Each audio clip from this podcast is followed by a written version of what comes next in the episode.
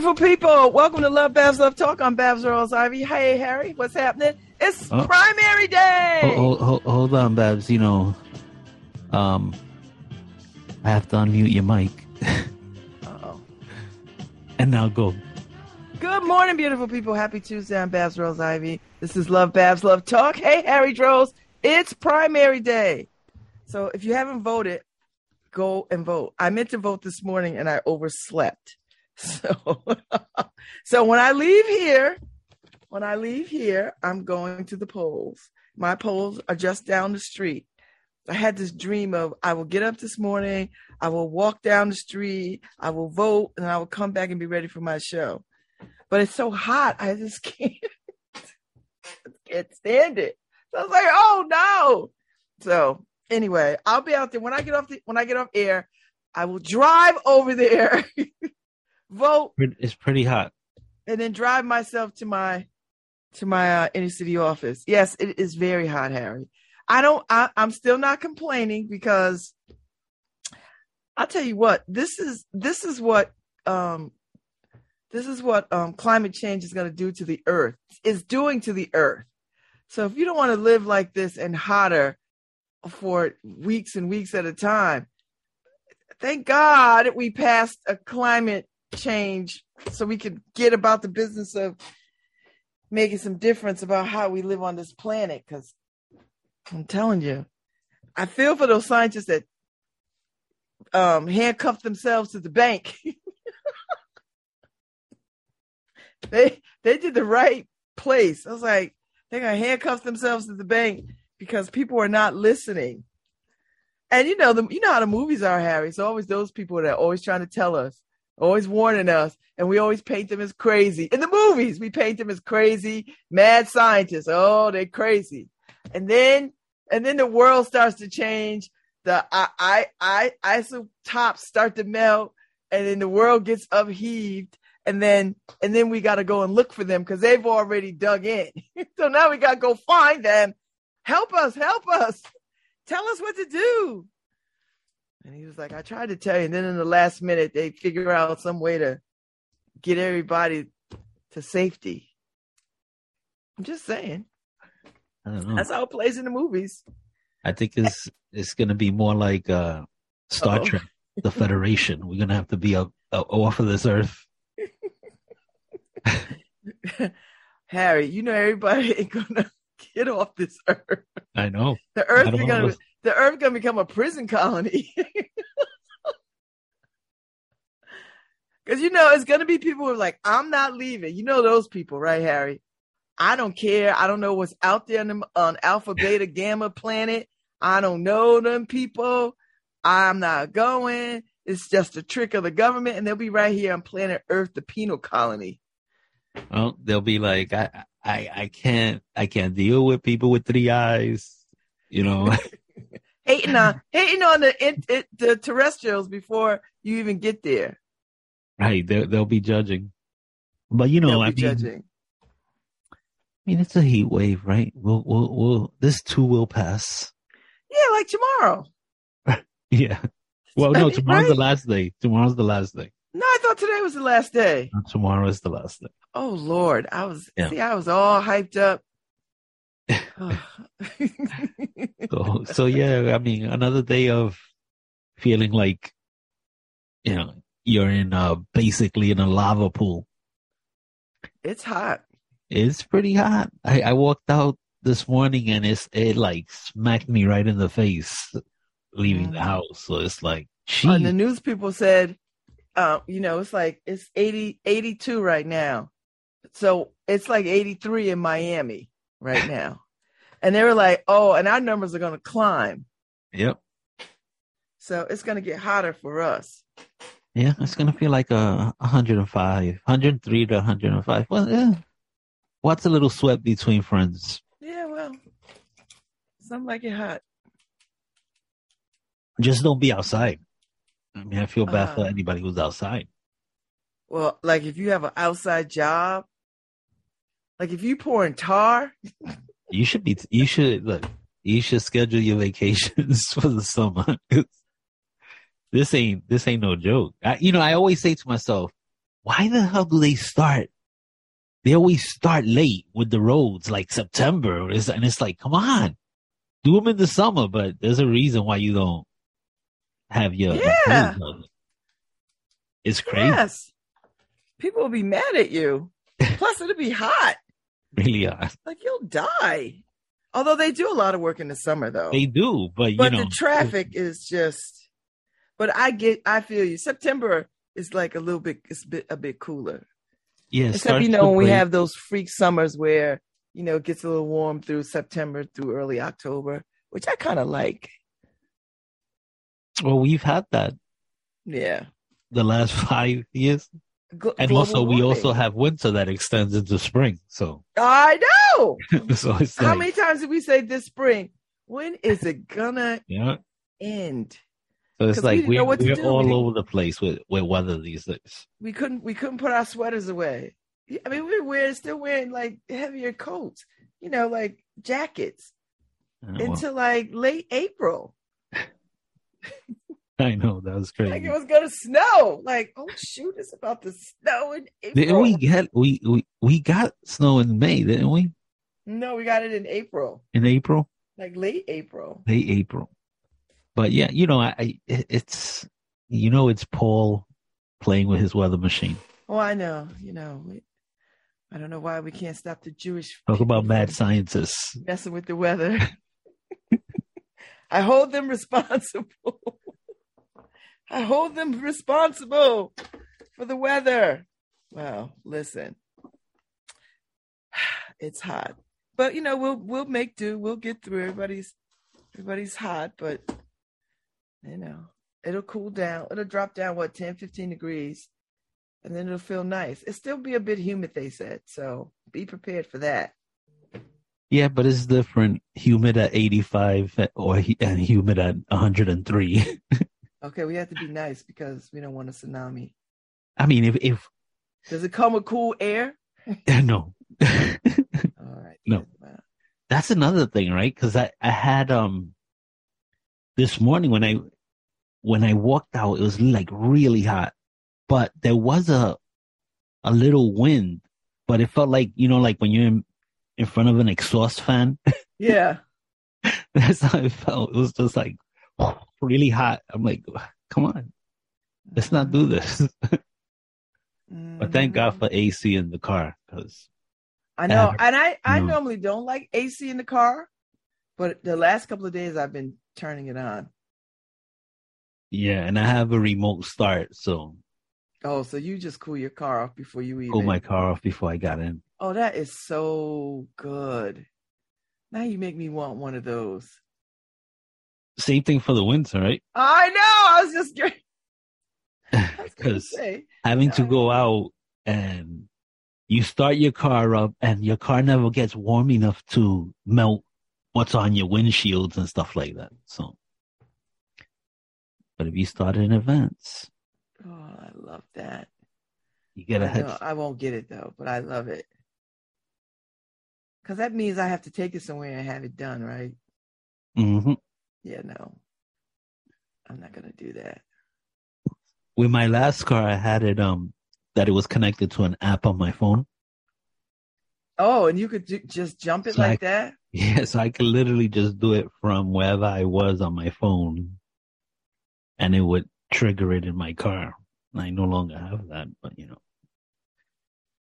that was Mm. fun.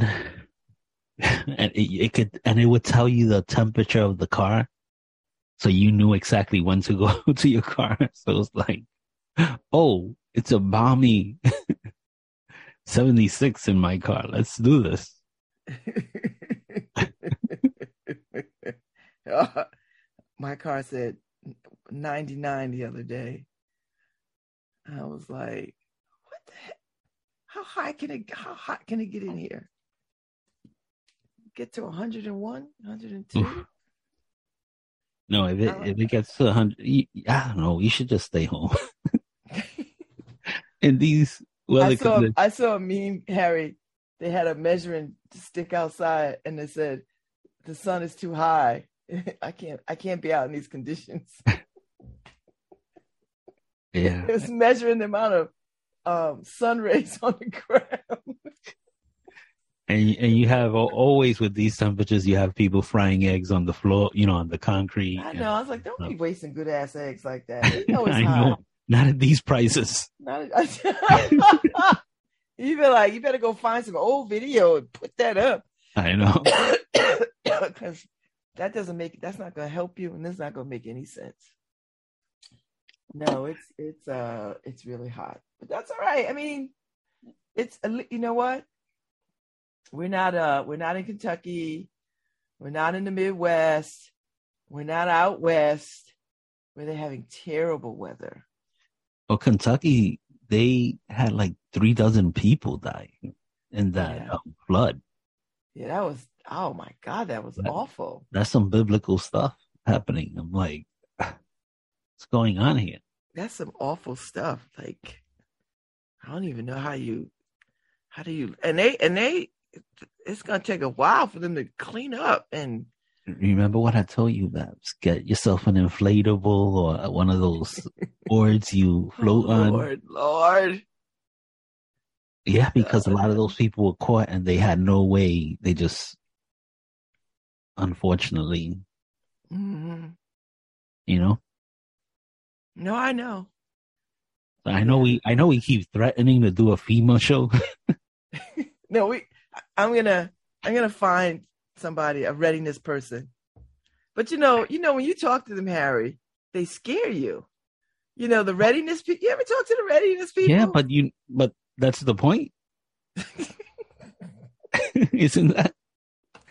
I mean, yes. we should get some extraterrestrial people too And then get them and be like, the listen, crap out of us. take care of the earth or we're coming for you. Oh my God. That is too funny. No, I'm gonna I'm gonna I'm gonna have somebody come on talk talk about this. I mean, all you have to do is turn on your news, you know, and, and you see what's going on. And, and the fact that a lot of people, a lot of people die, a lot of people you can't help what happens. You, you can't control, you know, mother nature, right? It, it will destroy anything in his path sometimes. yeah. But a lot of people die from unpreparedness. yeah. yeah there is that so it's it's it's unfortunate i mean and and a lot of these preparedness people will show you how to do it on a very low budget Do you watch the the the the guy, the survivalist guy, Bear, somebody or other? yeah yeah yeah um ah, jeez his name is bear but i forgot his first name Oh, that's not his first name? no i think that's his last name Well no no no it is his first name it's bear grylls the bear yeah. Yeah Yeah. Um, yeah, he's yeah. I mean, but he's extra, right? He's like, ooh, a scorpion. Let's eat the scorpion. Let's, uh, you know, he's like, you know, he's extra. He knows how to do all that survival stuff. yeah. Well, he's um, he's the equivalent of the British Navy SEALs. So he's he's beyond survivalist. He's I, I, Super trained. I, I don't know if I could survive a survivalist training. Ah. Beyond boiling water, Harry, beyond boiling water. I think. Well, Yeah. That's that's not true. You probably have skills. Uh-uh. No, no, no, no. And I and I mean this for real. We have skills, Babs, that I don't You know, can't- Harry. I'm good at a remote control. I don't know about. no, but you know what? You you have a skill of survival, right? You have this within you, the will to survive. A lot of people don't have that. You have to start with that skill first. Um, if you don't have a will to survive and you know a stubbornness of life, this you don't have a chance in hell to survive. But you got to start with that. You All know, right. and I think you have that for and then some. I, I think I do. You know what I want to learn how to do? I told you this before. I want to learn how to be in the forest and know which things to eat. well, they have books for that. I'm not going to go into the forest and learn. I want to go into forest, but I want to go with people who know how to do it, Harry. I don't mean me in a book. Like, I think this is. yeah, I, I, I'm not going to learn what I could eat and then get eaten. you know, these bears aren't nice these days. Oh God, these bears are out of control. Yeah. See these bears, so, Harry? I, yeah, I'm not.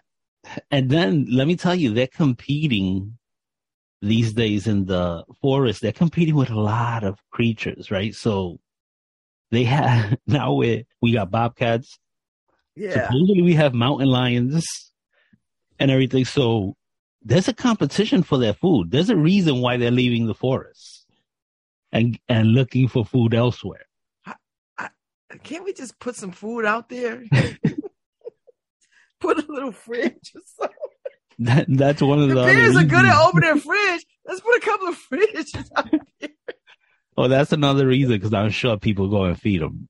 Keep it stocked. Well, you know what? That's part of the problem too. Plus, I think we, I think people are encroaching into the into their habitat more and more, building these damn houses. Yeah, you know, because everybody wants to be far away. Ah, I want to be in the you woods. Know, I don't want anybody around. Before it was moving towards the edges of the woods. Now people are moving into the woods. Yeah.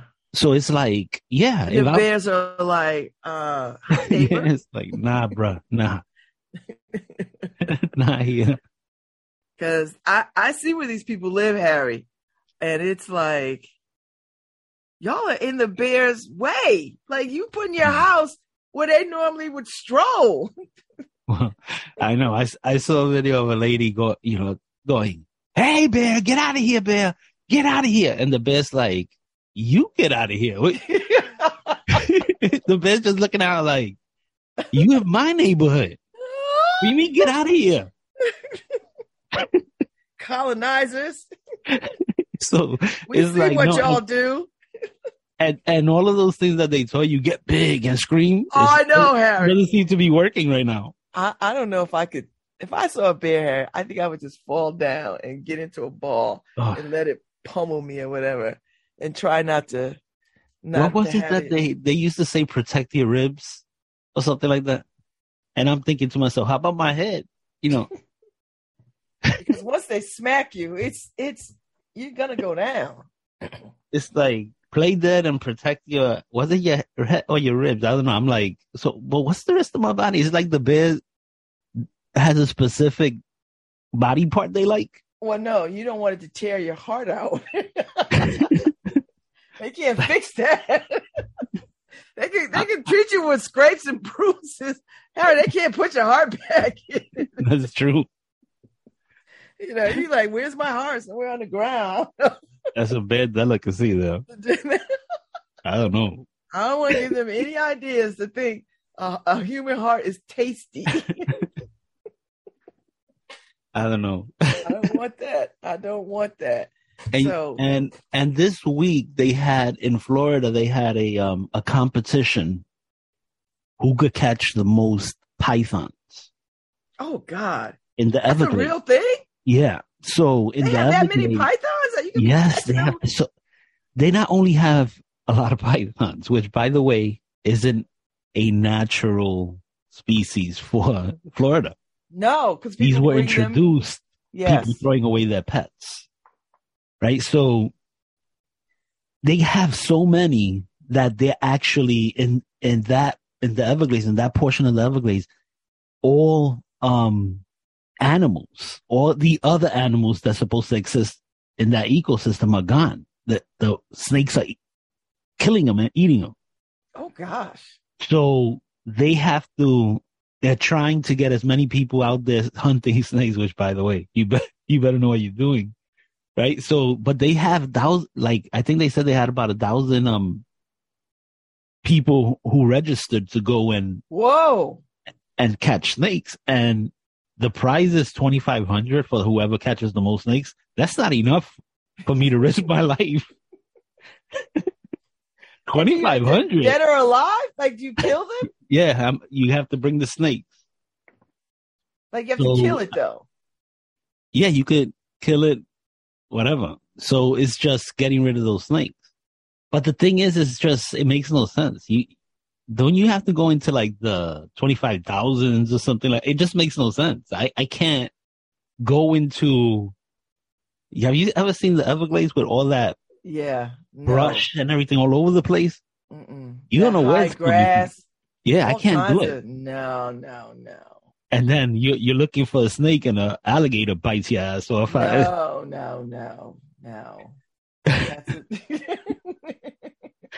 It's like no, no, no. that's for real Jurassic No. Park in the Everglades. Well, No, oh, those snakes would be stay right there in the Everglades. Is there any um do the do uh snakes have enemies? What's the snake's enemy? Humans, I guess. humans. Well, you ha- they do have they have um otters. Um, what do you call Otters eat snakes? Oh yeah, the otters are. Oh my god, they're vicious little things. I saw I saw a, I saw a documentary. Oh my god, this otters are scarier than a pack of of um of bears. These, these little otters, you think, oh, so cute. Oh no, no, those things are vicious. Gangster otters. And then um, okay. Wait, right. what? The fox and what's the other thing? Um, it's like a fox, but there's another thing that just oh a weasel. Oh, they eat snakes too? Yeah.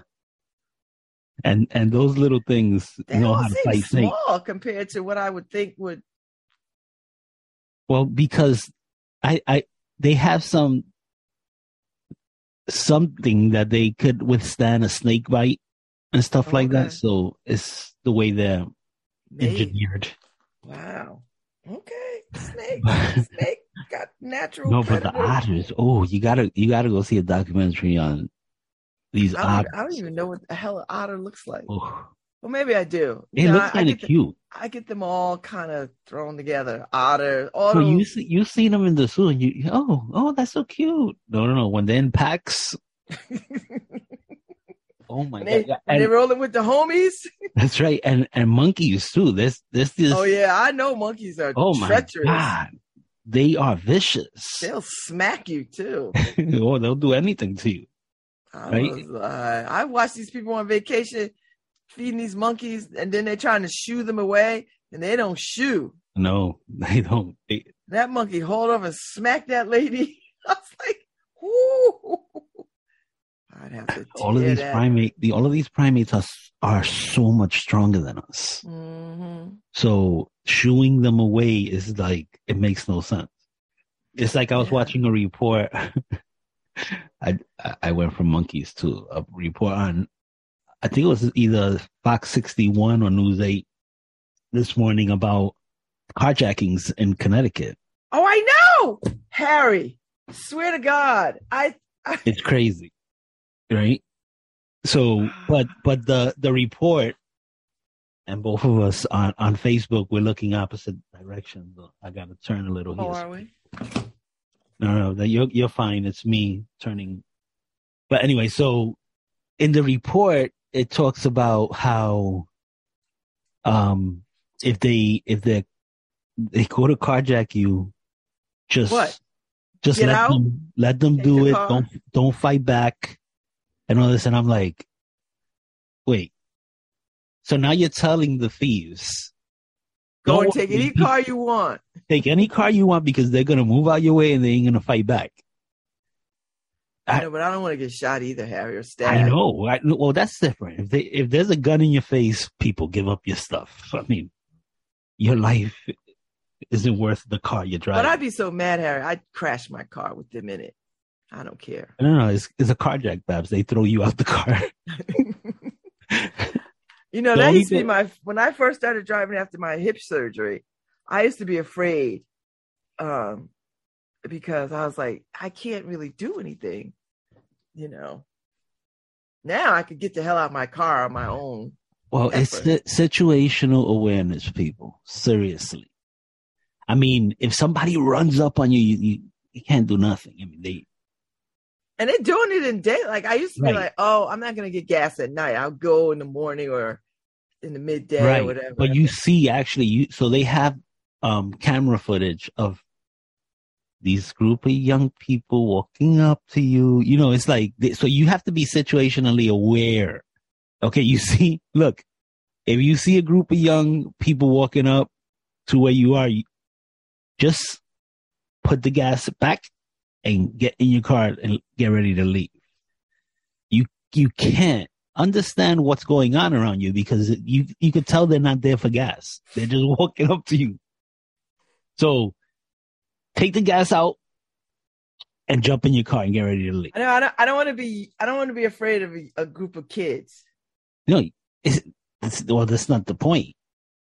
The point is being situationally aware to the point where why are those kids there? Why are they there? They're not there to say hi. That's They true. don't look like beggars. They're there for a reason. If they're not there to pump gas, they're there to either beat your ass or take your car.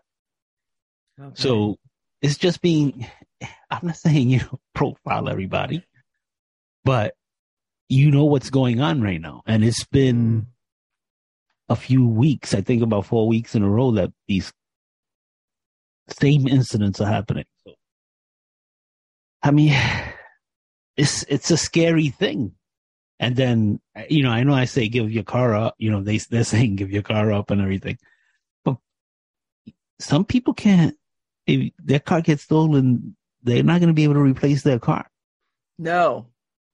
And, and their car is their life. Their car is how they get to work, how they pick up their kids, how everything. So it's a difficult thing. So I don't know. I don't know what to say because I, I don't know if I would give up my car that easily. And I'm insured. I'm fully insured. So it's Mhm. like my car, if they take it, I'll, you know, Oh, I'll be, no. there'll be Yeah. some discomfort, I know. but I'll get another car. Other people won't get their car back. oh, I don't want to. I don't want to. Mm. You know, as I age, Harry, I'm just. I'm more thinking about that kind of stuff. Right. And, it's uh, it's it's so look. And a lot of the times out they are take they are going up to people fifty and and older. right? Yeah. So they're doing it because they know the limitations of a older person. Yeah. So it's it's difficult. It's difficult. Yeah. It's the same thing as in, in New York where all the bodega um robberies going on. Mhm. It's usually, you know, somebody in the store alone. They know it's, pe- these robbers aren't dumb. They go in when there's one person, when you know, it's like a, a- at a certain shift at what time. well, they, that- you know, they go in a couple of times, Harry, and they like scope Right. it out. Right? They're No, oh, these dumb. things are not random. and that's why that's why 7-Elevens are closing at eleven. Oh wow, 7-Eleven, so they close at eleven. Yeah, it kind of fits. No, they they they seven a.m. to eleven p.m. to eleven p.m. to seven a.m.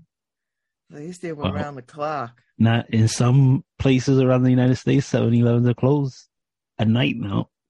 I, I think they have to do some. I think they do some of that here too, because people are. uh It's getting difficult. I think it's. I yeah.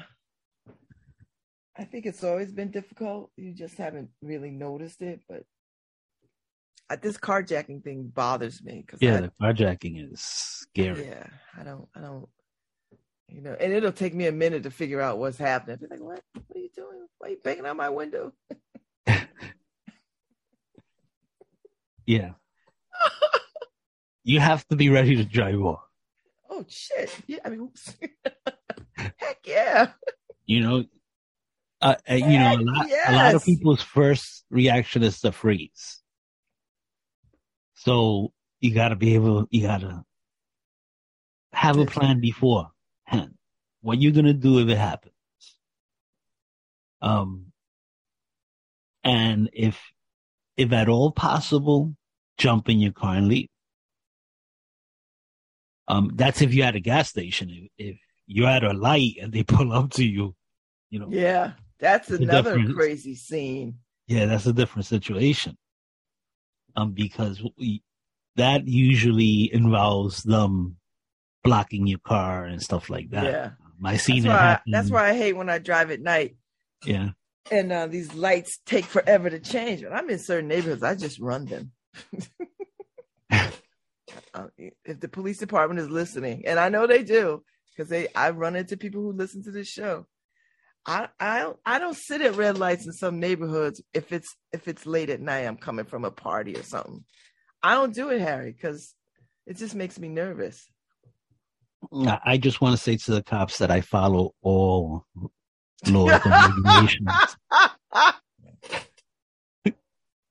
Harry follows all the rules of the road. Not Babs. I, I'm a I'm a except woman. for except for Norton, Norton and Whalley. Mm. You guys need to fix that light. That's a that's a trap light. That yellow is a yeah. It's not a Yeah. yellow. It's a yeah. Yeah, no, that's you just have to stop. It's a stop. Yeah, yeah. You not see, even- as soon as you see it start turning, stop. Just stop. Don't even That's a trap. There. yeah. Don't even speed through it because somebody will hit you. Somebody But- will definitely hit you. So yeah, Forget, no, hit, I, forget, I forget hit you, Babs. I got tickets. there's always For a running it? Yeah, there's always this cop station at the corner there. and you don't see it. You don't see the cop. Uh, you know, twice. I've gotten t- tickets there twice. And it's because I've always thought I could beat that yellow, but no, there's no beating that yellow. No, It's a yeah. Sir. So didn't I tell you last week? It's a yeah. A I tell you? Did I tell you last week, Mister Drones? Here you are again, trying it again. Oh, that is too funny. I was like, yeah, I know, I know, I know, I know. I didn't, I didn't mean for it to be like this. Yeah, I mean, and I should know better. You know, the the first time I was like, "Ooh, cop at the corner! What a surprise!" And then the second time is like, "Oh, what an idiot I am!" You know. Hmm. So whatever. That's all right. You know, I I try to I, I try to be very mindful because I because I know I could get comfortable real easy where I'm in in situations, you know, in places and spaces. You know, I do. I I really can get real comfortable, and I have to always be thinking, listen, people are predatory, and I got to be on my guard. Yes, Babs. people are bad. I, Bad I'm not gonna say people. people are bad. people are bad. No, there are bad people in the world. bad. Everybody's not going to harm me. I I know that, Okay, but I have to be prepared as if everybody will harm me. Do you see what I'm saying? You know, Right. so every, everybody, everybody, everybody gets a little bit of side eye. You know, a little bit of a focus as I'm. The, you know, the, the, you order your um I was gonna call it a gun, but it's not a gun. It's uh the stu- the stunner, the stun thing. What is it? yeah the, What- the no, with the pepper fake- ball. Yes. Um, it's a launcher. They call it Yeah. a launcher Yeah, because no. there's no um gunpowder. Gun, you know, gunpowder is what makes it a gun. So you gotta get yourself A, a, a pepper launcher. a pepper launcher. Or- oh, oh, what or- do they or- call it? The, or pro- they call it a uh, it's called yeah a, a launcher a projectile launcher. And um it's called Byrna the one that i bought um. But they also have remember they had the bad guy pepper spray? You need to get that. That bad guy pepper spray is like they they have a special mixture of melt your eyeballs spray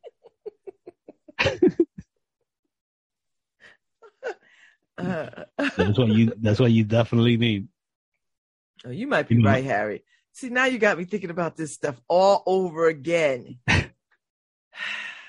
you have to and I don't want to be like three months from now, like Harry told me to get this stuff. I didn't get it. Now I'm a victim. Uh, like, at least, at least the pepper spray. At least the pepper spray you should have, or even a stun gun. They the the stun guns are fairly cheap. You could get a, a million volt stun gun how for like. How close do I have to be to them to stun them? I got to be really close, right? Well, if they grab you, that means you're within reach of them. So, I mean, they also have the the stun projectile one that it shoots out. But if they if they're close enough to if they they're close enough to grab you, you're close enough to stun them. Oh, I, I don't got no problem. I don't, so, I have no problem. But you should definitely you see. I, I I argue with Karen all the time about this stuff. I have she has a survival bag and everything that I set up for her, and she leaves it home because, well, what if I have to go to some place and they want to check my vehicle? I'm like, what? I, what? Are they gonna have a warrant to check your vehicle? Who's gonna check your vehicle? I'm sorry. Are you running? Are you running drugs, Karen? Like, I know. Somebody checking like, I, I, I, don't understand. Why would Are they check your vehicle? a cartel, Karen? Are you not telling me? Why would they go? Understand. We need to check this. We need to check this lady's vehicle. Uh, right here, this lady right here. you know, pull like, over. And, and by the way, nothing she has in her bag is illegal. It's just she's thinking, what if I have to go to a work site? What if I have to go to a school and they want, I don't want them to think I'm carrying any weapons or something like that. I'm like, you have no weapons that would threaten anybody in a school or anything. These are defensive weapons. These aren't, you know, uh, yeah, but you can't get through a security alarm with those things, can you? Um, no. The at an airport, if you make them aware that you have a launcher in your bag, they will let you pass with it. Really? Or they won't let you. It won't be. A, they they won't let you take it on a carry on, but in your luggage. Oh, okay. So yeah, the those launchers are legal I think in most states, it might not be legal in California. I don't um, know what I would need to carry a launcher for on a flight, though. Like, no, you wouldn't carry it. It would be in your luggage. No, I mean, why would I take it with me? Like, what? Well, let's say I... you were you were uh, gonna be adventurous and go to Yellowstone Park. Go oh, does it work against bears? Because that's really the real fear. well, the pe- the pepper will work on the bears. So yeah, yeah. okay. Right. The bear probably be pissed off that you shot it. uh, well, and then I got a whole ass, right? I know. Well, you, well, no, Babs. Hold on. Do not hold ass around a bear. What do I do? The bears are oh, much after I pepper it, I oh, stand oh, there. A- after say, you pepper it, beg forgiveness. What? after you pepper it, it's probably gonna go away. But if it gets madder, you just keep peppering it. That pepper is gonna wear off, Harry, and that bear is gonna track my scent. You're gonna haul ass. so, so, when the bear go, I gotta go. I can't. I can't keep going down the trail. I gotta go in a different direction. I gotta go yeah, back to yeah, but but be aware of your situ- of your surroundings because there may be other bears. You don't want to run and trigger a hunt. Uh, I know. Hand it off. That's right. Or a mountain lion may be, you know, just watching. Watching, like, oh, right. what's what's going on there? Oh, she shot that bear. I'm gonna get her that looks like my dinner for the next month. I'm gonna get it. The bear don't want it. I'm gonna get it. That's right. why? Why are people hiking in the woods? Why? I, look, I don't know. Especially by yourself. Yeah, I, that part I don't understand, Harry. Yeah, and they don't, don't even understand. tell people when they go do this mess. I, I, know. You just you see that video, and I think they well they do it for the clicks, but it's the same reason people hang off of cliffs and take pictures. You're like, what the F are you doing? Up there by yourself. Hang- oh, there she goes. You know, it's like, what are you doing?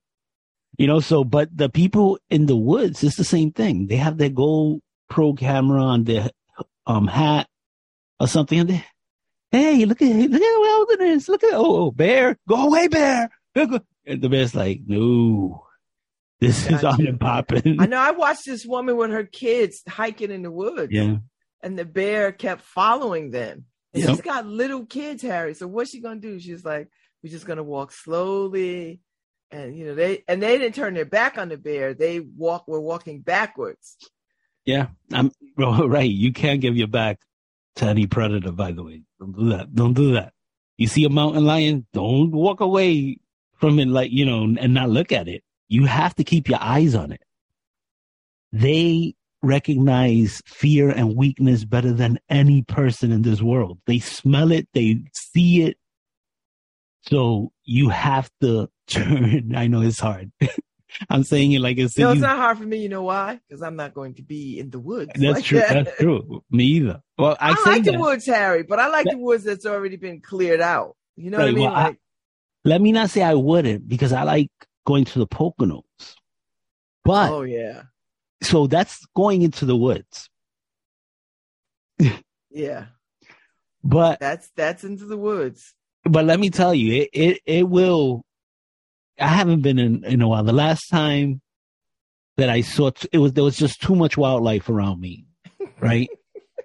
the deers kept the deers were kept surrounding the the cabin like it was like You know, how you know. wasn't downtown Brooklyn. like this is the woods. No, so, but there was just too many. So I'm like, if there's if there's a if there are deers here, there's a predator here. You know, and then every time I would go, let's go outside and toss the football, and oh, there goes the sign, don't feed bears. So I'm like, ah, man, that sign. The last time I was here was like 500 yards that way. Why uh, why is it next to the cabins now? you know, so I'm like, ah, Because people means- will feed these bears thinking they're cute. right. So now or they leave means- food in they leave food out or they forget to, you know, lock Right, up so that means that those bears are now coming closer and closer to Yeah. people. So it's like I'm like, no. I'm done. I'm not coming out here anymore because how how do I explain anything? I got attacked by a bear, or my kids got attacked by a bear. How do I explain that to the to the common person like us? you know, Yeah. it's like, No. well, yeah, Babs, you know, I, I got attacked by a bear. You're gonna be like, well, what the hell were you doing around bears? like where were you in relationship to bears? I know. Where where you grew up? I'm like, yeah, yeah, you're right. 'Cause I, I dare say I I I don't would I don't think I would like uh, a bear to come on the porch. That just No, I don't think so. I like a Oh, lot but- of things on the porch, but bears are not one of them. you know what? That's that's a possibility these days. Well, because New Haven seems to have a these bears are coming out of the woods. out I've seen- Woodbridge. Yeah, I've seen a couple going towards the back roads of 313. I've seen a couple of bears crossing the street. it's like, okay, let me stop for this bear, you know. And then I saw such a huge bear that I went, I hit reverse to take a second look at it, and it started coming to the car, and I said, "Oh, see, this is the this is what stupidity just creeps in, right? Oh, let me get in the second look at this bear." My first look wasn't enough. I just didn't believe what I saw. Well, that's what it was. I was like, damn, that bear is Did big. I see a bear? Oh, I was like, and the best bear seemed this. to, and the bear seemed to be checking the mailbox of some oh. lived there. So I was like, Well, because you know they're always looking for food. yeah.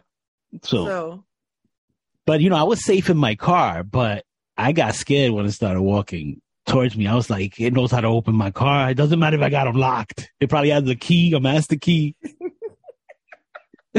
These bears are super intelligent. they are Harry. You see the guy here in Connecticut? The bear came through the front door and he shoot him out. He's yelling at the bear, and then the bear goes around the house because the the garage door is open. He goes back around and goes into the garage door, and he's like, "Get out of here! Get out of here!" I'm thinking to myself, you, I would never let my doors be open now because Yeah, I, like I'm the- telling you, I could have sworn I heard that bear say Amazon. I don't trust those bears. They're too smart. This guy said he's been having a bear problem. His house, the only house where the bears come to his neighbors, like they don't bother us. yeah. I, I also saw on a safari um, more than one lion attempt to open the doors. So that means Oh. they have to flip their paw to open the door like a human being, and they did that a few times. Oh, because they pay attention. well, you hope not.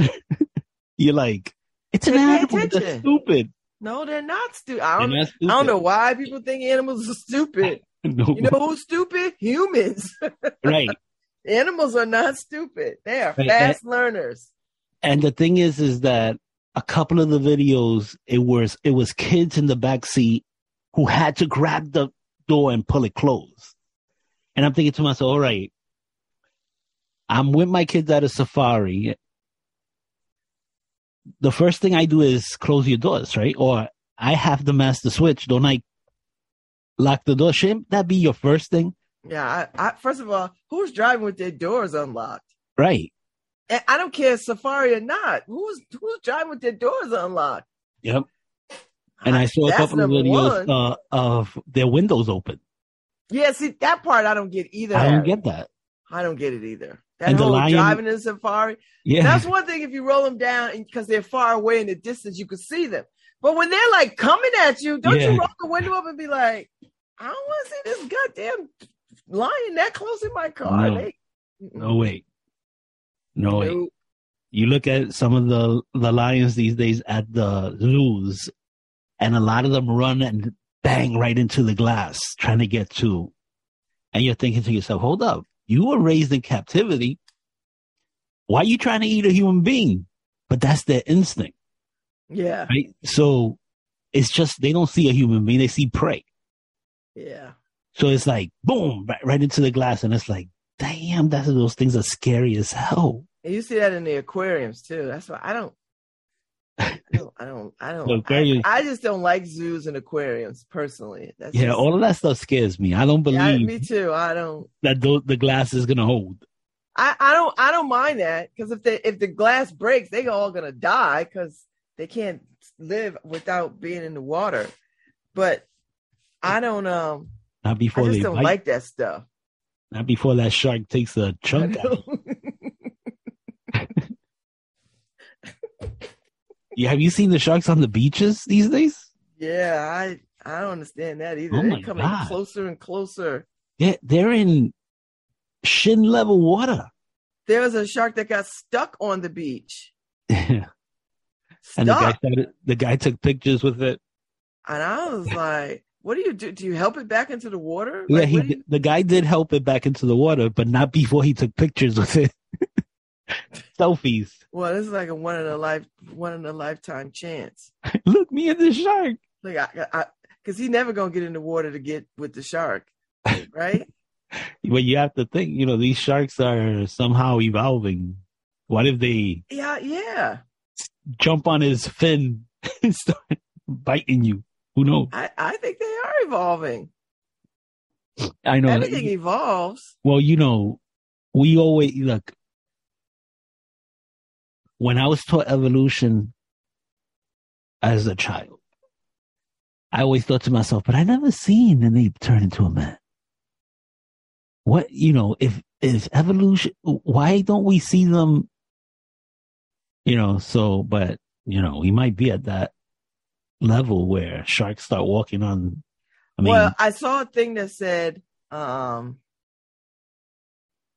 there's a particular type of shark, Harry. I think during prehistoric time, it did walk yeah, they did. and then it went back into the ocean. It, and, it um, decided that I think whales wanna- also. I don't want to. I don't want to be on land. I want to be in the ocean. Good, good choice. I I don't want to have to compete with sharks. I guess. Swimming with sharks. So I'm like, all right, okay. I'm gonna. I'm gonna go with this evolutionary vibe. So yeah, yeah. Now that now that we've covered all the animal kingdom, Now You know what? know- Let me uh turn this on because I can't find the PSA, so I'll let it do it automatically. Okay. So we got like a minute. So get ready for the PSAs. And uh, I got Steve Ham coming up at 1015. Okay, what what do I have on right now? A lovely day. Oh, What is that? That sounds creepy. all right. The PSA isn't playing automatically. Let's All stop right. it. Yeah. Oh, Adventures in Retro. So you're listening to Love Baz Love Talk on WNHH LP 103.5 FM, your home for community radio. Let's play the old PSA. I'm New Haven Health Director Maritza Bond. If you or your family have COVID-19 symptoms, We'll be back. if you were exposed to someone with COVID, quarantine, stay home, and get tested on day five if possible. If you have COVID, isolate, wear a mask, vaccinate, get boosted, and test it as needed. Those are the best ways to stop the spread of COVID. At this time, we are vaccinating everyone ages five and up. Stay safe, New Haven. All right. So I guess I'm supposed to play music here. Once again, you're listening to Love Baz Love Talk on WNHH LP 103.5 FM. We're going to be back uh, for the 10 o'clock hour. We're going to take a quick music break. And as soon as I cue music, we're going to go. We'll be right back. I want to dance all night, Monday morning. I'm sick of this job already.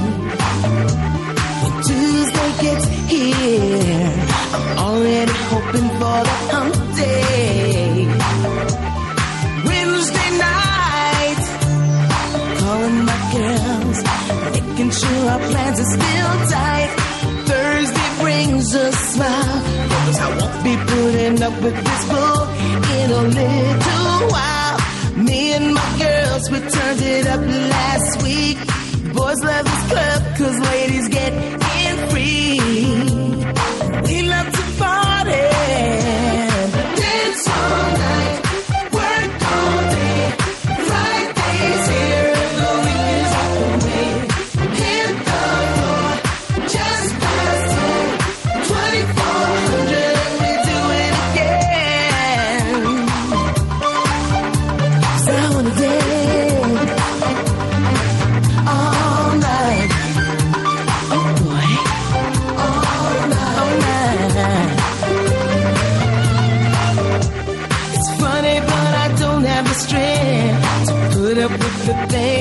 my boss is expecting me to.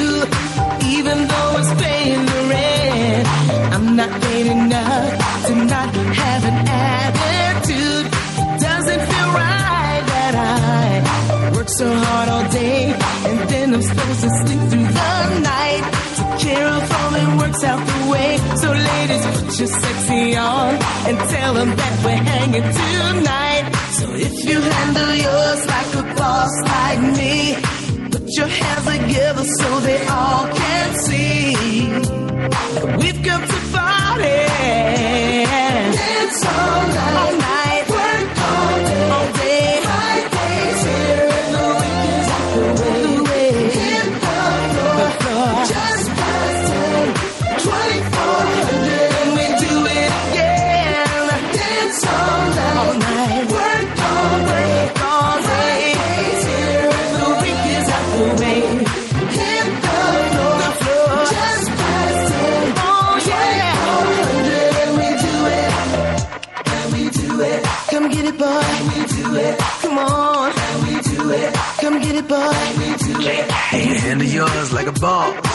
Cause tried to flip, didn't get tossed. Sit them pearly whites, time to floss. Got top billing, counted the cost. Everybody knows that you're a go-getter. Second with a smile as you earned your cheddar. Work real hard, and who could do better than you, Bob?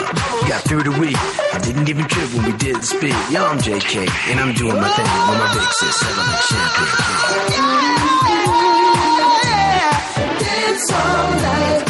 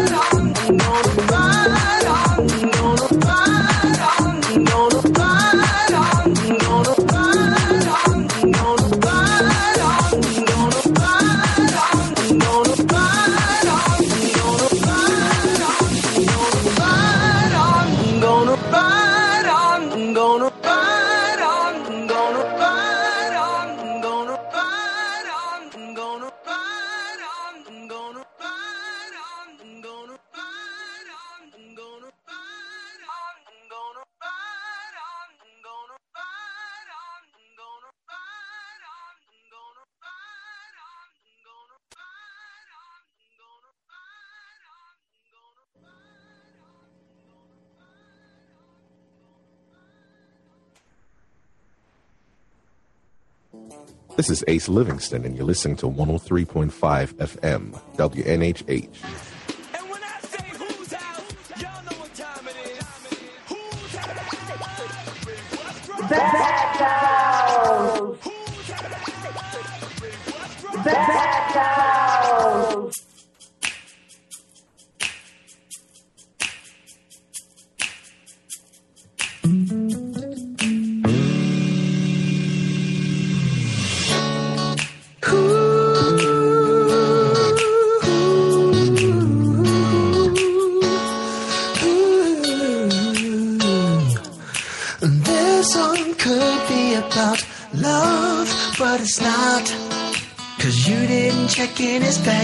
He had cash and he really looked hot.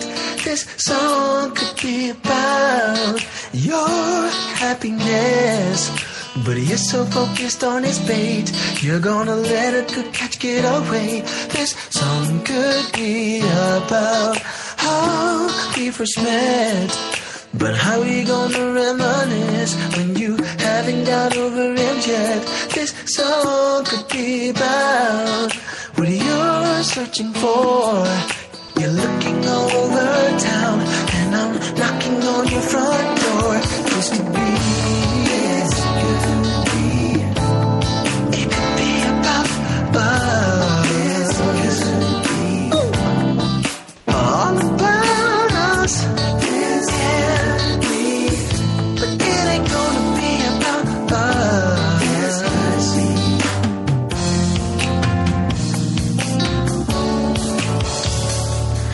This song could be about our wedding day. But you just had to go to see him. That decision left me in dismay. This song should be about when I got your call. Saying you weren't ready for marriage, that you couldn't commit at all. This song should be about our happy years.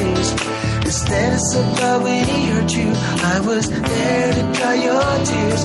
This song be about how I'm not around. See, I came to my senses, putting my feet back on the ground.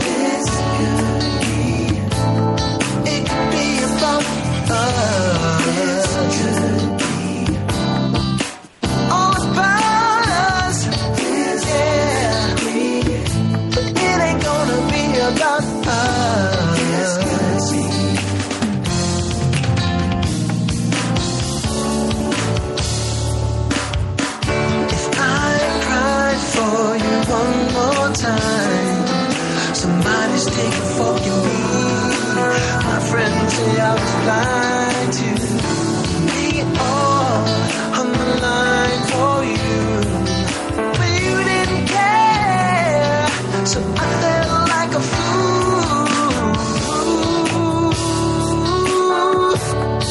But I'm not a fool. I'm not a fool. This could be.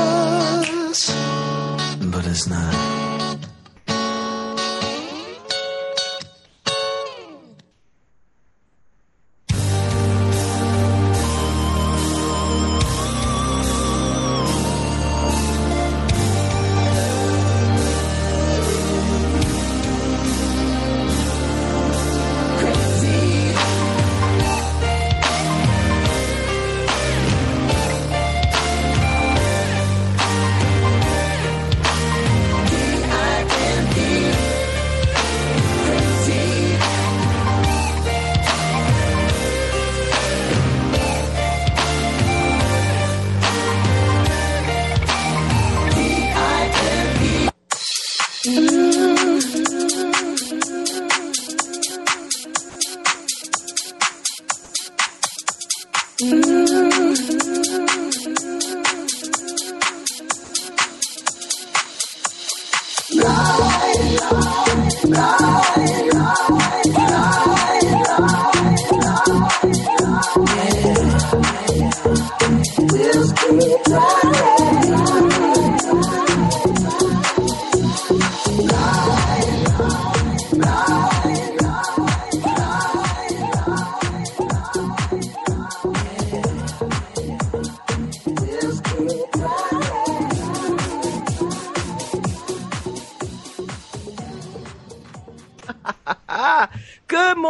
Beautiful people. Welcome back to the second hour of Love Babs Love Talk. I am delighted this morning to have Steve Hamm as my guest. He's an author, journalist, and filmmaker, and you know, a regular guy about town. He's one of the movers and shakers of Greater New Haven, and I'm delighted to talk to him about his book, The Pivot: Addressing Global Problems Through Local Action, and the uh, the project that he is working on, bringing citizens together to work on issues of climate change and what we can do at the local level. Am I right about that, Steve? That's absolutely right. Thank you so much. And is that France behind you? Is that Paris? A scene Yes. in Paris? It is Very It is. nice. I've seen on Facebook that you love Paris. I do. It's it's my spirit city. Have you been back since COVID or, or no? No, I haven't been back since COVID, and um, I have I have a bunch of friends who are there now, um, and they and it's it's uh, they they are happy to be there. So my plan is to get back sometime next year. Oh, wonderful. So Yeah, well, it's just traveling has just been so awful. It's- it's a nightmare. yeah, yeah, I know. Yeah. so so how did you get interested in um, global climate change, and and how does it work at the local level? Yeah. Tell me about your story about that. Yeah. Well, um, so, you know, I've been a journalist and a documentary filmmaker for many decades. I won't say how many. And most of my writing has been focused either on information technology and business, kind of like the innovation economy, or on healthcare and medical science. I've, I've written some for, for Yale Medicine and stuff like that. I, I've been kind of environmentally conscious, you know, recycling, you know, wear, you know, drive a Prius, these, this kind of thing, ride my bike. But at the beginning of COVID, um, I, I got involved in a group uh, that was started up just then. And it was started up in response to COVID. And the group, um, I knew some of the people who were involved in it. I used to work at, at IBM and some of their top research innovators I'd worked closely with. And they were involved in this. And their idea was that COVID should be a wake up call, that we are not living in a sustainable way, uh, we humans, and, and we're not living in balance with nature. And they formed this group with the idea of we can we can we bring together a global collaborative group of volunteers who can really kind of cross boundaries and bring ideas together that could be useful in dealing with with climate change. It's and the idea you know we need to pivot. We're not sustainable. The clock is running out on our ability to really address climate change in a profound way. You know, with climate change, uh, after certain things happen, like some of the things that are happening now with, um, you know, the the glaciers melting and the polar ice cap melting, and you know, and the tundra melting. Once the global temperatures rise a certain amount, then that causes even more. It's a compounding thing. It's it's like it's a mixed metaphor, but it's like a snowball going downhill. Mm-hmm. But it's not a snowball; it's a fireball, right? And uh, so we got to act, and we got to act now. And I got involved in that bunch as a an embedded journalist. You know, like journalists go into like warfare and stuff like that with the troops. Well, this was me embedded with this bunch of scientists and social scientists, and uh, I followed the course. And I thought it was a it was a great it was a great journey they were on, and it wasn't just a story of what they were doing, but it was a story of a of a of a characteristic of humans that in times of crisis we have a tendency to pull together and forget our differences and try to do, make things better. Mm-hmm. So uh, this is really a portrait of human nature uh, and social behavior. Now, of course, during COVID, unfortunately, about half of the people in the United States decided rather than pulling together to try to solve the problem, they would ignore it or scream or shout and, and things like that. So I think that's one of the reasons why we have had such a difficult time with COVID. Were you surprised at COVID? Because you know Harry and I talk about this all the time. In the movies, when there's the we know when there's some kind of breakout or you know the world is coming to an end, people rally together Yeah. and then we we we rise to the occasion. But COVID showed us not so much. yeah. No, I think you know we have a we have a fractured society, and we have a society for the first time ever where people actually have different. They kind of choose their facts. You know, there used to be a difference of kind of your. You know, here are the facts. I have this philosophy, you have this philosophy. Now it's like somebody thinks they have their facts, somebody else has other facts, and of course that's not true there, there's there is only one truth. There are, oh, you know, it's not. You can't pick your you can't pick your truth. Though of course people say I have my truth. What they mean is I have my opinion, I have my experience. But but the fact of the matter is, you know, facts are facts. And I spend my life, you know, a journalist's job is to discover the truth, to pursue the Mhm. facts, and to present them. So. So uh, what did you learn? What did you learn in in writing this book and working with this group of people? What did you what did you learn on this journey about where we are and what's at stake? What did, what did you really what really said aha? Well, it, it made me more, more aware of the of the real core issues about climate because I was an environmentalist, but I didn't, and I and I knew that the scientists, climate scientists, had been working, and and you know there was a lot of data gathered, but it wasn't until I started reading some in-depth reports from the UN. There's an organization called IPCC, and we have we have actually some of the authors of it up here at Yale, Karen Seto and some other people. And, you know, the, the facts are there and they put together a very powerful argument for this is what's happening, this is why it's happening, this is how we have to change, and this is how quickly we have to change.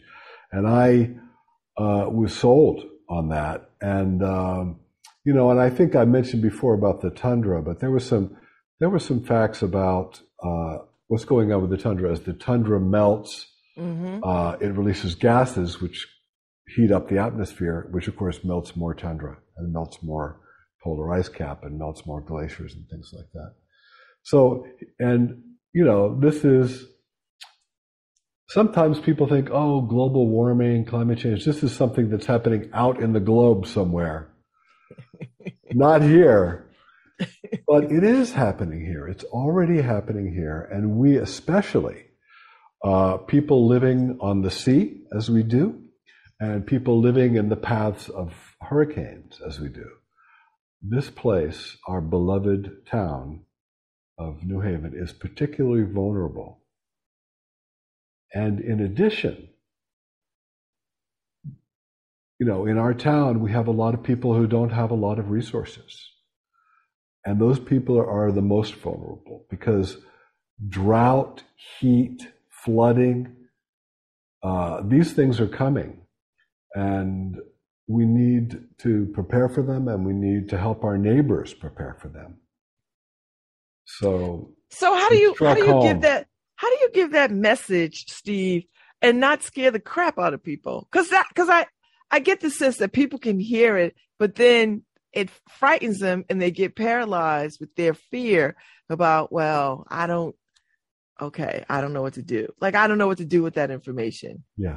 Well, you don't want to scare people and paralyze them, and you don't want to, like, there's been a lot of this blaming thing, you know, and I, and I try to avoid that because if you're pointing your finger of blame at somebody or an institution uh, or an industry, uh, it, it makes them turn away or, re, you know, repel you and, and stuff like that. So I think how we tell the story and how we engage with people is very important. I think it's really important to know that locally that there are things that we can do. And Mhm. those things, while they can't solve the global climate problem, they can ease the impact on us and our neighbors, on we as a group. And there and there are lots of practical things, you know. And um, you know, heat. Let's just take one. Here we are in this, in the grip of a hot spell and a drought. You know, the Mill River runs by my house here. I'm out by the park. The, the Mill River is not running. There's no water coming over that dam into the Mill River. It's Whoa. just getting lower and lower and lower. And on my way, on my way, I, I almost every morning I either walk up East Rock or I ride my bike up East Rock. And when I go down Livingston Street, in the middle of this heat and a drought, with no water running in the Mill River, what's happening along Livingston Street? Those fancy houses, people are watering their lawns, right? hmm Well, so there's a very practical thing you can do about climate change. Stop watering your lawn. Right? Uh, number one, I think one of the, there are things that we kind of assume about life and kind of get used to. Oh, this is the way things is and the, the way they should be. So I think very gently, it's it's really good to point out to people, you know, a lawn may look like nature, but in fact, it is nature destroyed. You know, it's green. There are plants there. You know, there's all those little grass things. But in fact, it's, you know, with all the, all the chemicals people put in their lawns, all the, the herbicides and pesticides, it's really kind of a chemical brew. Let's call it a chemical swamp. And it's not good for nature and it's not good for humans. And, you know, and sooner or later, we're going to get rid of these things called lawns. hmm So I see the movement afoot Yeah. of people doing that. Yeah. What are your trees? What are your plants? What, especially your native plants? Don't use chemicals. Help the help the the bees and the birds thrive, but get rid of that damn lawn. So, so the group that you're working with is is this their mission? What is their mission? Well, What do The they hope to do? okay. So first off, before we leave the other topic, I know. all right, you got it too. I got it.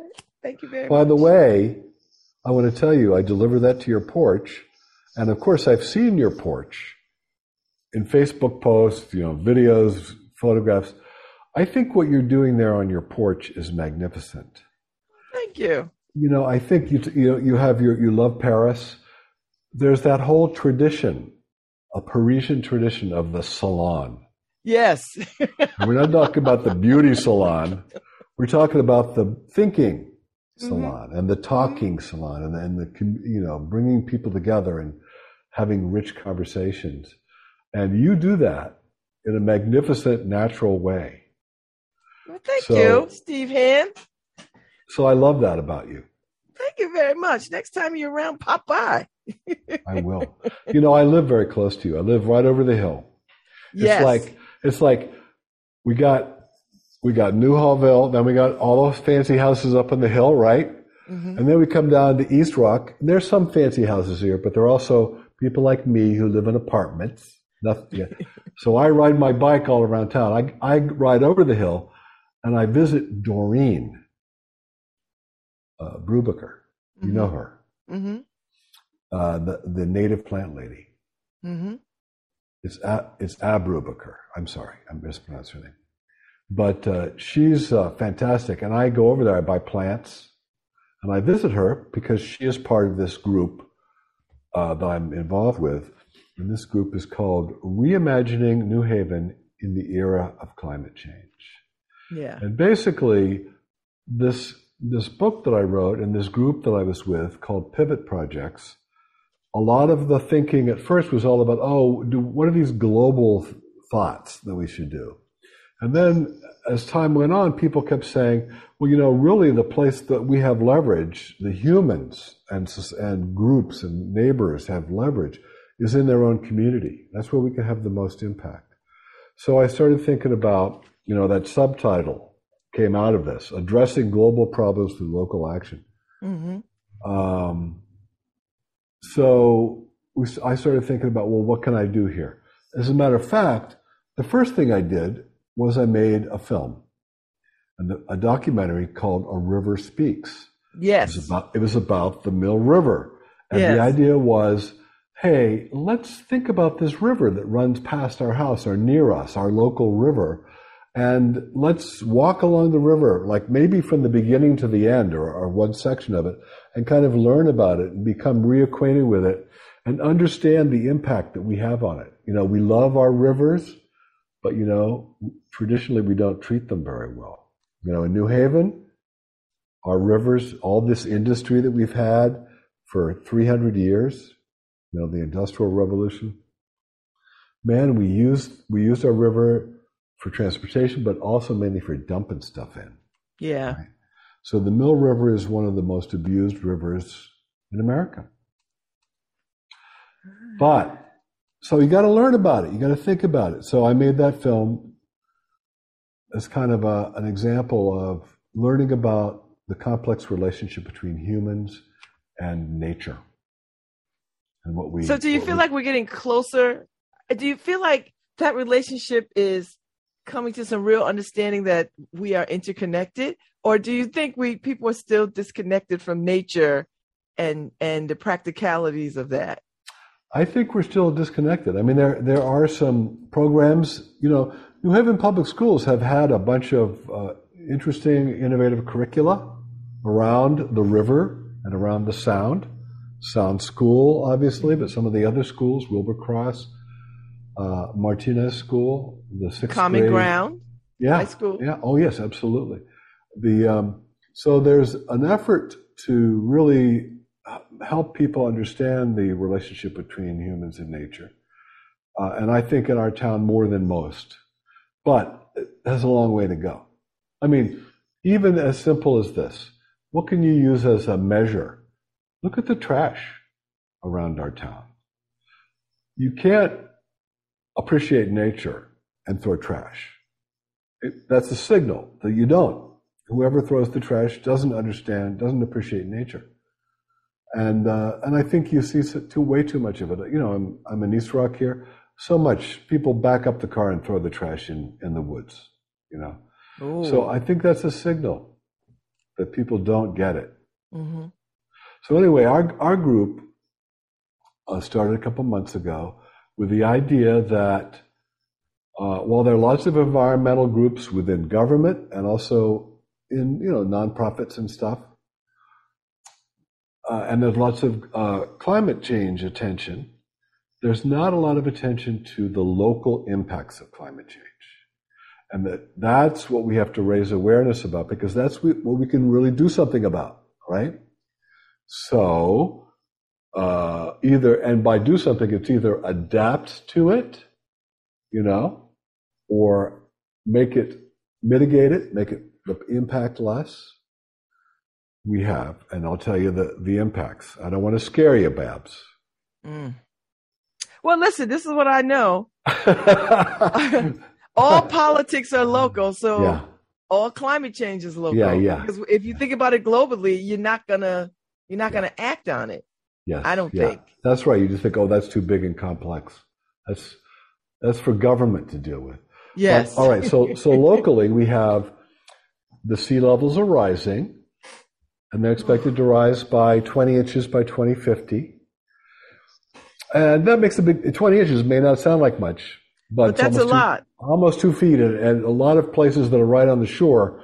If you combine that with storm surges and hurricanes, and you know, if you have like a, a trifecta, sea level rise, in comes a big hurricane with a with a tide, and the tides are high, and then you got a bunch of rain up upstate coming down. You have major flooding, and, and major flooding in the annex, major flooding in Morris Cove, major flooding in Fairhaven, and major flooding in Hill South, hmm and also major flooding in, in Long Wharf.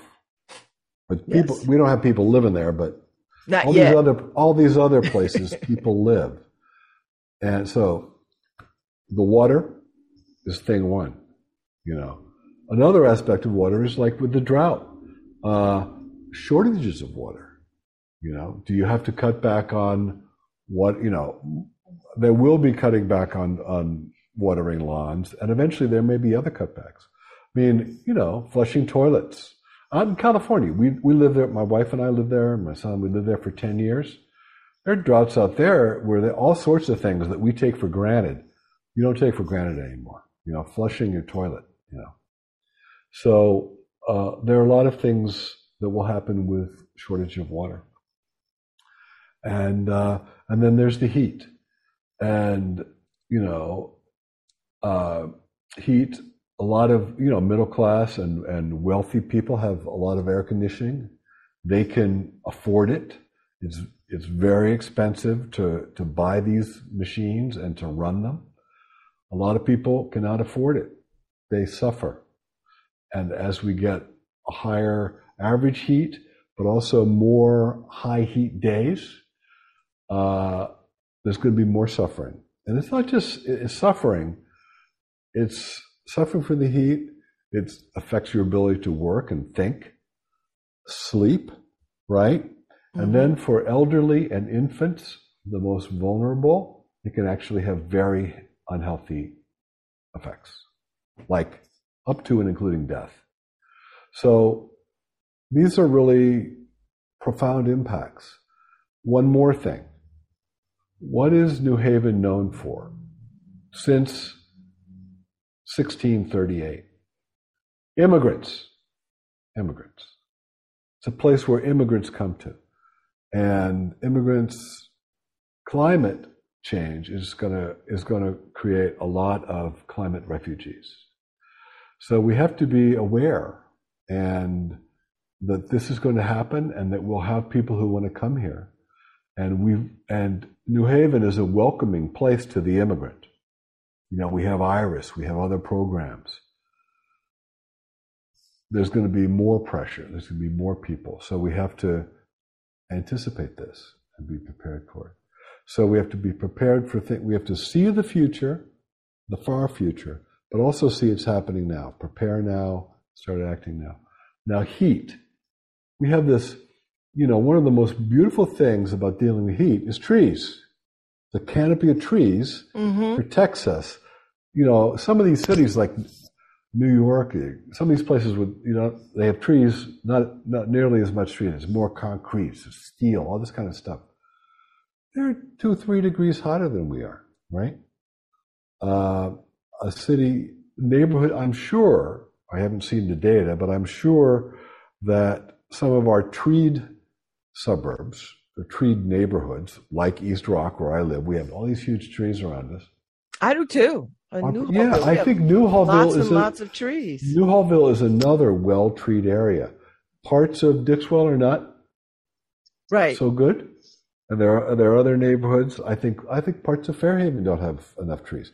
But so that whole thing that URI does of the tree planting, they've planted ten thousand trees in however many years they've been operating. Well, we have to accelerate that. Some of the things we already have these wonderful programs. We have to accelerate them. How do we do that? You know. So these are these are some of the questions.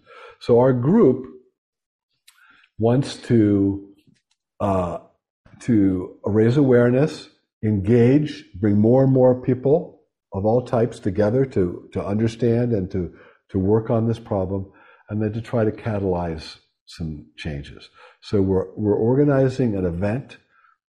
We we call it Climathon. And it's, that's borrowed from, there's an international group that comes out of Europe called Climate Kicks. And they have this global climathon thing where they help organize and they have information and they share ideas and stuff.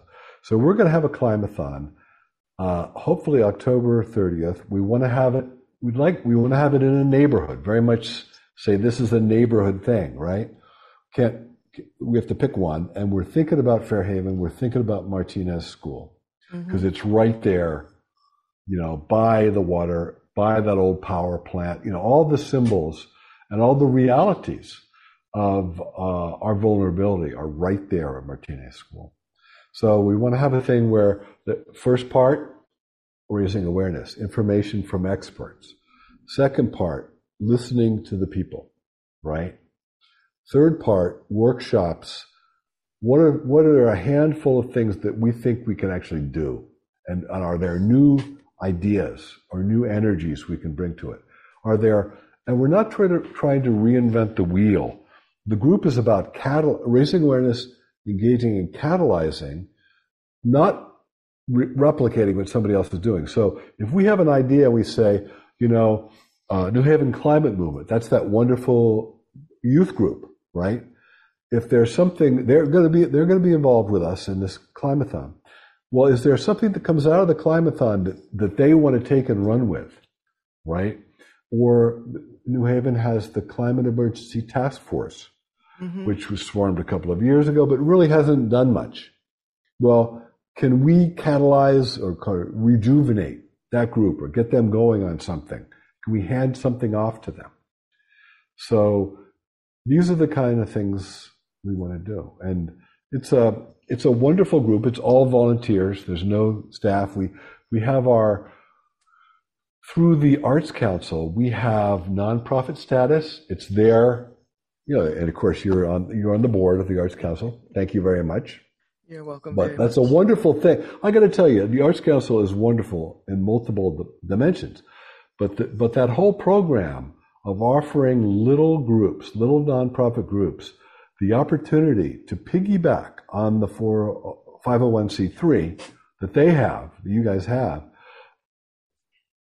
you know, otherwise it's almost impossible for groups, groups to get going. But with that vehicle that the uh, the Arts Council has, it's it is just an innovation factory, you know, social innovation factory that they create for the city. So we have that status, and we're trying to raise some money. If you know any rich people who are particularly interested, you know everybody. So you probably know a few rich people who are interested in, in climate. I like Please that. send them send them my way or, or introduce me to them. All right. So tell me, what do we? What is the takeaway for this book? And who is this book really for? Is this can I can can I can I read this and and really get a sense that I don't have to be a climate change scientist to understand it? Is this a is Well- this an every man's kind of book? I, I is it an everyman's kind of book? I think it's it's not it's not written for scientists or policymakers, Okay. though I think they you know it was published by Columbia University Press. You know, it's so it's kind of a serious and it's you know science backed kind of thing, but it's it's really a story of a journey of a group of people, and you know it's I have in the book it tell it kind of tells the story chronologically of how the people got together this how you know how they struggled all this kind of stuff. Uh, it has profiles of about 10 people. Hmm all sorts of people of all kinds Yeah, I mean, got- you've got a. I saw the, the woman who was a Greek archaeologist. yes. We got a greek archaeologist. We have a, a vietnamese uh, salmon grower who's who lives in sweden you know. We we have it's a bunch of interesting people from around the world. We've got a wonderful guy one of my one of my favorite people in the group is a guy named uh, gamale sabande and he's from uh, is it mozambique? Anyway he lives in he lives in uh, south africa and he is a technical uh, worker for the un and he his specialty is going into failed states in Africa and helping them get back on their feet. Hmm. Uh, so a, a wonderful, you know, he's a guy who, as a child, herded Zimbabwean Zimbabwe. technical That's. That's right. Zimbabwe. Yeah. So he he yeah, I got Moz- Mozambique and Zimbabwe confused. Uh, yeah. So he, as a child, herded livestock in a place where there were wild, you know, wild cats. So he appreciated nature and its the risks and how we could live in, in, in harmony with nature on a very profound way. And he's a he's a just a wonderful guy who practices um, a scientific domain called biomimicry. Have you ever heard of this? No. Biomimicry is the idea that there are we by studying nature and how nature solves problems, we can apply some of those those techniques to our our our, our human social problems. And uh, he he brought in a guy recently to the group, one of his colleagues from South Africa, who said that uh, he was studying wild dogs, South African wild dogs, and how they communicate with each other about what they're going to do next. And he said, in the pack, there is an alpha dog, but the rest of the members of the group also have a say. And they vote. They actually vote by coughing. And, and I don't know if you ever had a dog, but sometimes if a dog wants to go outside, it kind of makes a coughing sound by the door.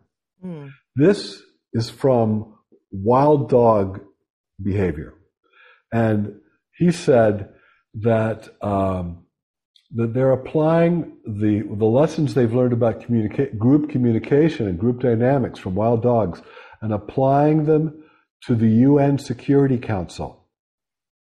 The UN, so wild dogs, UN Security Council. And they said, uh, you know, in the Security Council, of course, there are a few countries that have the veto. So they're the alpha dogs. But then there are these other c- countries that come through, but they do have an impact. You know, if you can avoid the veto, if you have a con- can build a consensus through this kind of coughing thing, the, the wild dogs say vote when it's time to move to another spot, basically. Well, in UN Security Council, it's time to move to another idea, right? So that's biomimicry. So we can learn from nature and we can, and, and you don't get all dogmatic about it. So it's got to be exactly the way it runs in nature. Or you don't say nature is perfect because nature can be pretty harsh, right? Mm-hmm. But you say that left to a natural state, things reach a stasis, an accommodation, a balance, right? They're thrown into imbalance by storms and by humans, right? These are the main things, or by disease, you know. So uh, we can learn from nature, and and uh, you know, I think things like people take lessons from uh, the mangroves, you know, all down southern United States, Yeah. the Gulf. These mangroves uh, are the things that there's a lot of erosion along the coast from tides and surf and, and from human boats and stuff like this. But the mangroves have proven to be really powerful uh, kind of holders. They hold the earth together. They like right like that. So you look at the mangroves and you see what could we do around here physically to hold, to help with our um, with our coasts. And I, I'll t- give you an example. Out at Sound at Sound School, they have a program uh, which is called Oyster Reef Balls. Now, what they do is cast in concrete these structures that are ball shaped, and they have like holes in them, right? And the idea is that if you put these out uh, in the shallows of, of the sound, they will do a bunch of things. First off, they will take the force of storms and of waves so that there's less erosion, right? The other thing they'll do is they create a habitat first for oysters because they do they do plant oysters there and then for every other kind of living thing animal and vegetable. So they have those out there off off city point sound school.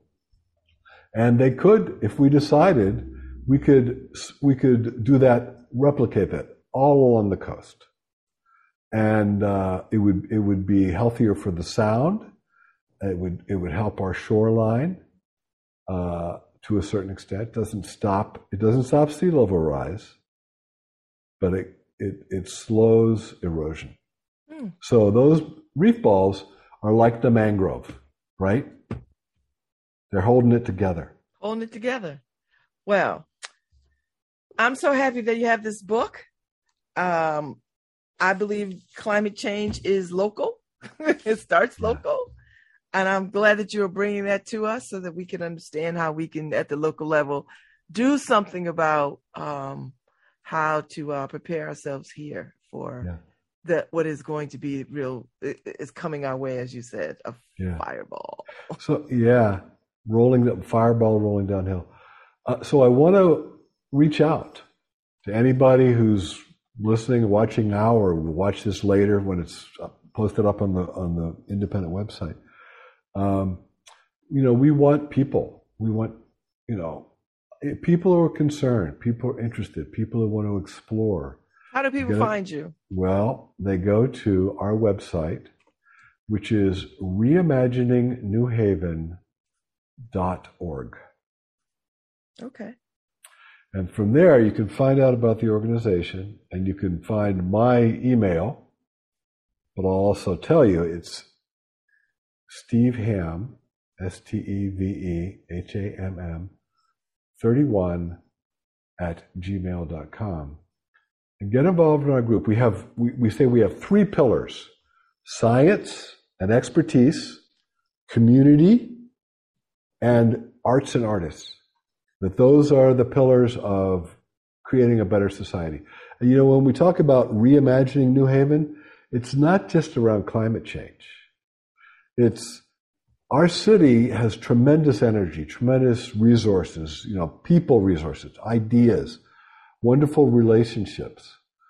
And if we can bring it together and and people can come together and reimagine the city, not just around around uh, climate change, but making a more resilient city, a more equitable city, a more just place, a place that is where life can be better for more, for more people, and not such a struggle for so many people. That's that should be that's the goal of a city, I think, right? Sometimes cities just kind of drift along, right? Well, we we have so many smart, energetic, interesting people in our town. We can't drift along. We got to Nope. take this. We got to grab Haven this, New Haven is not a right? drifting town. New Haven is really an incubator for Yeah, yeah. good things that could go on in the city. So, Yeah, so absolutely. Steve, I've enjoyed talking to you this morning. I appreciate you bringing your book and getting us all excited about uh, addressing global problems through local action. I like that. Wonderful. I'll come visit you on your porch. Do I have, do I have to arrange it, or do I just drop by some evening? You just drop by some evening, bring bring some libations or whatever. I will. I will. hang out and be. I know you. I think you like bourbon, don't you? I do. Well, I'm from I'm from Western Pennsylvania, shot and beer town, Pittsburgh. oh, all right. So I'll have to bring some bourbon for you. All right. All right. I'll take it. I'll take it. Thank you so much, Steve Hamm. Very good. Always. Always. All right. Be cool out here. Yeah. Thank you, Harry Droz, for everything. And uh, I'll see y'all tomorrow. I have Gary Gates on from uh, the Newhallville um, Corporation to talk about the uh, 22 years of the, the basketball league that they've been doing. Um, so that'll be a good conversation. So I'll see y'all tomorrow. Thank you, Steve Hamm. Everybody, the pivot, addressing global problems through local action. All right, Harry, play us out.